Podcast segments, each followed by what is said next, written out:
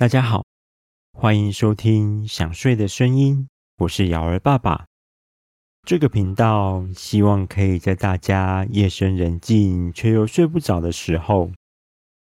带来一个简单的童话改编故事来陪伴大家入睡。今天是这个频道的第55集。在上一集的故事里，我们说到虎克船长发现时间已经接近中午了，于是命令海盗们把男孩们带出来，准备让他们跳跳板，喂那只常常追着虎克跑的鳄鱼吃。究竟彼得潘能不能及时赶上拯救男孩们呢？那么今天的故事就要开始咯。海盗们听到虎克船长把男孩们带出来跳跳板的命令之后，每个都露出了兴奋的笑容，纷纷跑进船舱，将迷失的男孩们带出来，让他们在虎克船长面前站成一排。而温蒂则是被史密先生恭敬地带到旁边，让他坐在木桶上休息。虎克看到男孩们每个都神情紧张，还不时偷看船边早已架好的跳板，似乎害怕着等一下会发生的事情，就兴起了捉弄他们的念头。于是虎克开始假装没看到这些男孩，对他们的存在毫不在意，甚至懒洋洋地斜躺在栏杆上，哼着一首粗糙的歌曲，更拿起掉在地上的扑克牌拨弄着，故意拖延时间，想借此看看男孩们紧张到不知所措的模样。没想到男孩们竟然误以为虎克船长不打算要他们跳跳板了，于是开始放松了下来，甚至互相交头接耳地说起话来。这不是虎克预期想要看到的情境，因此他有点愤怒地说着：都给我站好了，你们这些捣蛋的孩子们，我今天打算把2个人留下来当我的手下，你们谁想留下来呢？小卷毛往前一步走了出来，他转头看着温蒂，脑袋里回想着他们被带离船舱前，温蒂跟他们说过尽可能不要去激怒虎克的话语，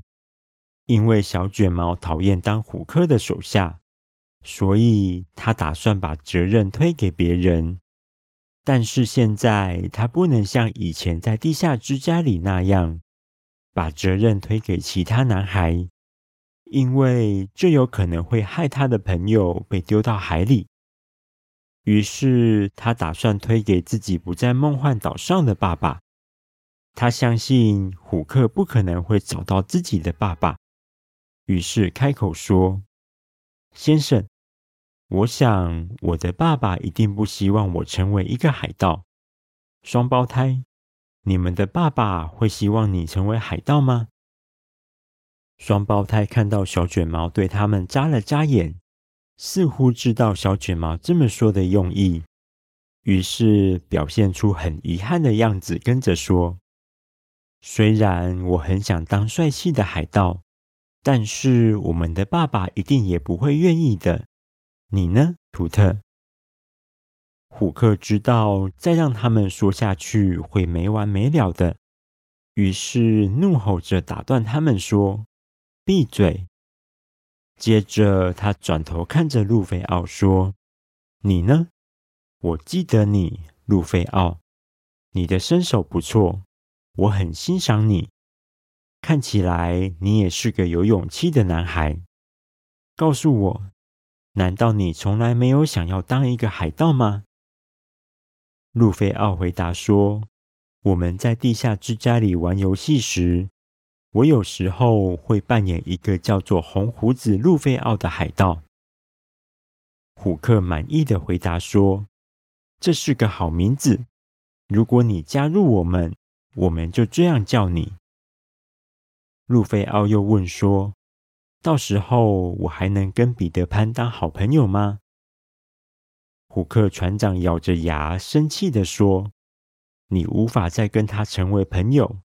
而且你必须发誓要打倒彼得潘。路费奥听到胡克船长的回答，立刻开口说：我拒绝，我跟彼得会是永远的好朋友。其他男孩也纷纷表示他们拒绝当海盗，这让胡克非常不开心，抬起脚又踢倒了一个木桶，大吼着说：你们的命运已经决定了，跳板准备好了吗？把那个小女孩带上来，全部安静，让她跟她所照顾的男孩们说最后的一些话。温蒂走到男孩们面前，原本紧张的看着跳板的男孩们一见到温蒂，每个都深深的吸了一口气，强忍住害怕的情绪，想让自己在妈妈的面前勇敢一点。温蒂用非常坚定的口吻说着：这是我最后的一句话，亲爱的孩子们，我相信彼得潘一定会赶来救我们的。小卷毛听完大叫着说：我相信妈妈说的，彼得一定会来救我们。图特、路费奥、双胞胎与其他男孩们也纷纷坚定地喊着：相信彼得一定会来救大家。虎克听到这里，已经生气到整张脸涨红的就像是番茄一样，他又喊着说：把他绑起来。史密赶紧跑过去把温蒂绑在桅杆上。令人难过的是，这个时候没有一个男孩在看着温蒂，所有人的目光都集中在跳板上，因为那是他们即将要走的最后一小段路，他们已经不再希望自己会勇敢地走这条路，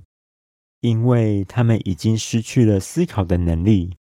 只能盯着跳板战斗着。温蒂把头转到旁边去，不敢看男孩们掉入海里的画面，但是虎克船长却带着恶劣的笑容，把他的头转回来，强迫他看着男孩们一个接着一个的走上跳板。奇怪的是，当虎克预期的哀嚎声以及有人掉到水里的扑通声都还没有出现之前，却听到了别的声音，那竟然是鳄鱼可怕的滴答声。海盗船上的每个人都听到了，海盗、男孩、温蒂，每个人的头都立刻转向同一个方向，不是向着声音传来的海面，而是虎克船长，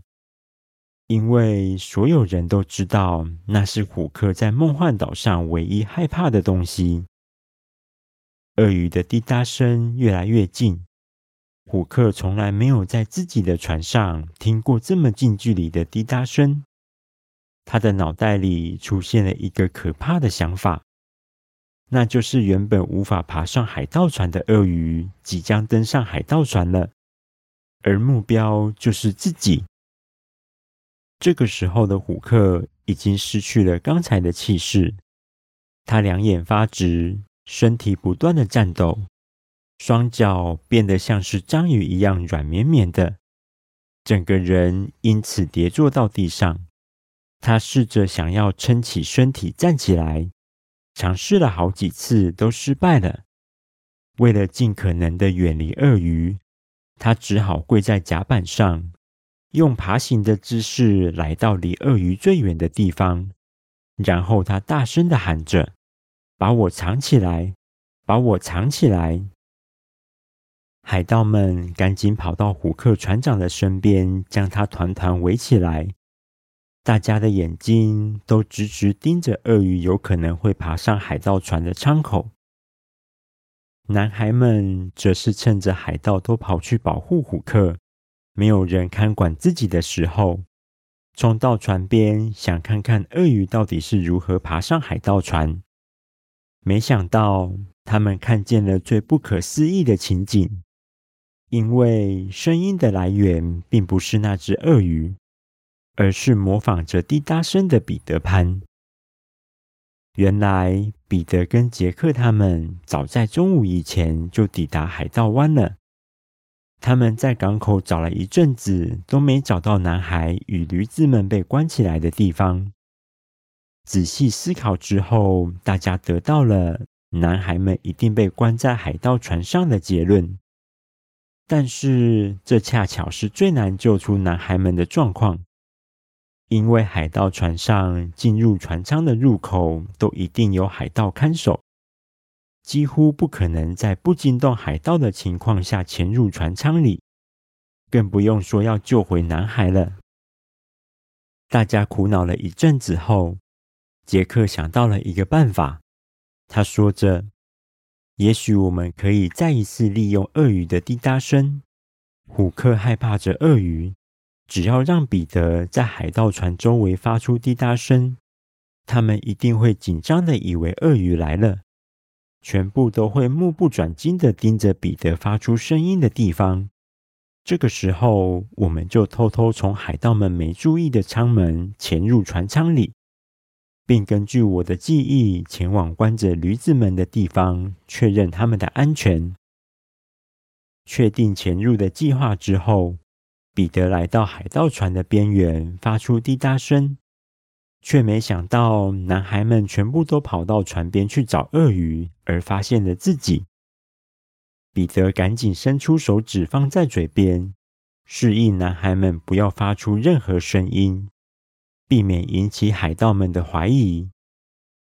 然后他又继续在原地发出时钟的滴答声，像是在等待着什么。没多久，从船舱里传来一声公鸡的啼叫声。彼得听到之后，露出了满意的笑容。看来杰克他们三个人已经成功进入船舱了。他停止了滴答声，并飞到另一个海盗们没有注意到的舱门口，踮起脚尖，蹑手蹑脚地偷偷躲到了船舱里。滴答声停止之后，包围着虎克的海盗们鼓起勇气四处张望，想知道鳄鱼是否真的离开了。当大家绕着海盗船找了一圈，确认除了自己沉重的呼吸声之外，再也听不到鳄鱼的滴答声之后，才松了一口气。史密先生赶紧走过去扶起虎克船长，并说着：船长，我想那只鳄鱼应该已经远离，您听听看，已经听不到声音了。虎克慢慢的将原本害怕到缩在衣领里面的头探了出来，竖起耳朵仔细聆听声音。听了很久，确定真的再也听不到时钟的滴答声之后，挺直了身体，嘴角再度露出了邪恶的笑容。他原本想继续让男孩们去跳跳板，但是又想到男孩们刚刚看到自己害怕到发着抖的懦弱模样，他感觉到自己的尊严受到了羞辱，于是就决定要吓吓他们，让他们体会更害怕的感觉，这样才能让自己的心里舒服一点。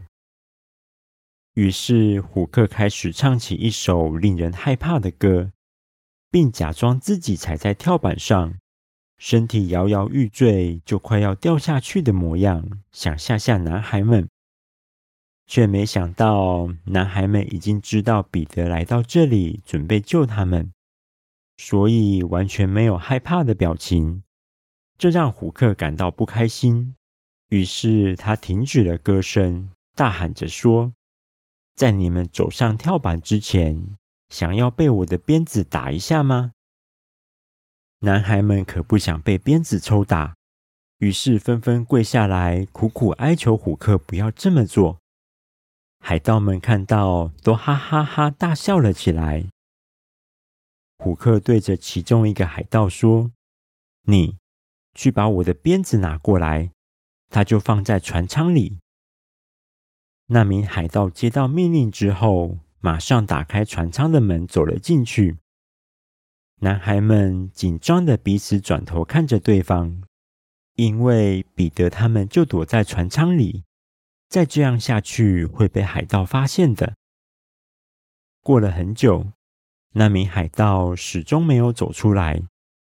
虎克等到不耐烦，大骂着他一定是去偷懒了，于是又命令另一个海盗进去拿他的鞭子，并把那名偷懒的海盗抓出来。又过了很久，第二名海盗也没有走回来。当大家感到疑惑的时候，从船舱里缓缓传出了时钟的滴答声，由远而近，逐渐来到舱门口。虎克一听到滴答声，惊叫地喊着：“是鳄鱼！鳄鱼跑到船舱里了！快把舱门口关起来！快，快关起来！”当海盗们把舱门口关起来之后，史密先生紧张地说着：“糟了，糟了！他会不会把小驴子们吃光？这样我们就不能抓去卖钱了。”听到史密先生这么说，让虎克想到了一个邪恶的点子。他颤抖地说着：“对，让他吃！快把那些男孩通通丢到船舱里喂鳄鱼。当他吃饱，吃到更美味的食物，就不会想要来吃我了。”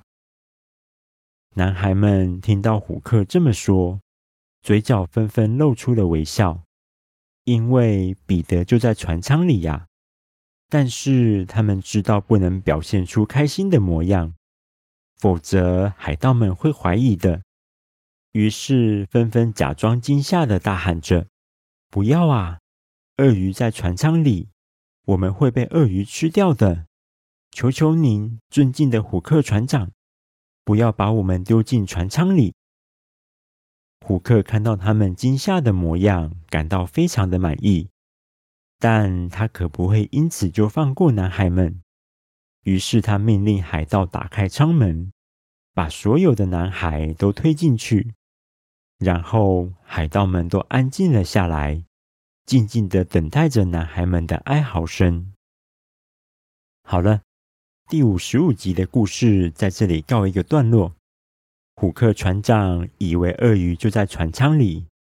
于是把迷失的男孩们全部都推了进去，想要喂鳄鱼吃。但其实发出滴答声的就是彼得潘。男孩们在船舱里遇见彼得他们之后，会发起什么样的反击呢？我们在下一集的故事中见咯。大家听到这里有想睡觉的感觉了吗？赶快把被子盖好，调整一个舒服的姿势，准备入睡咯。我是瑶儿爸爸，大家晚安。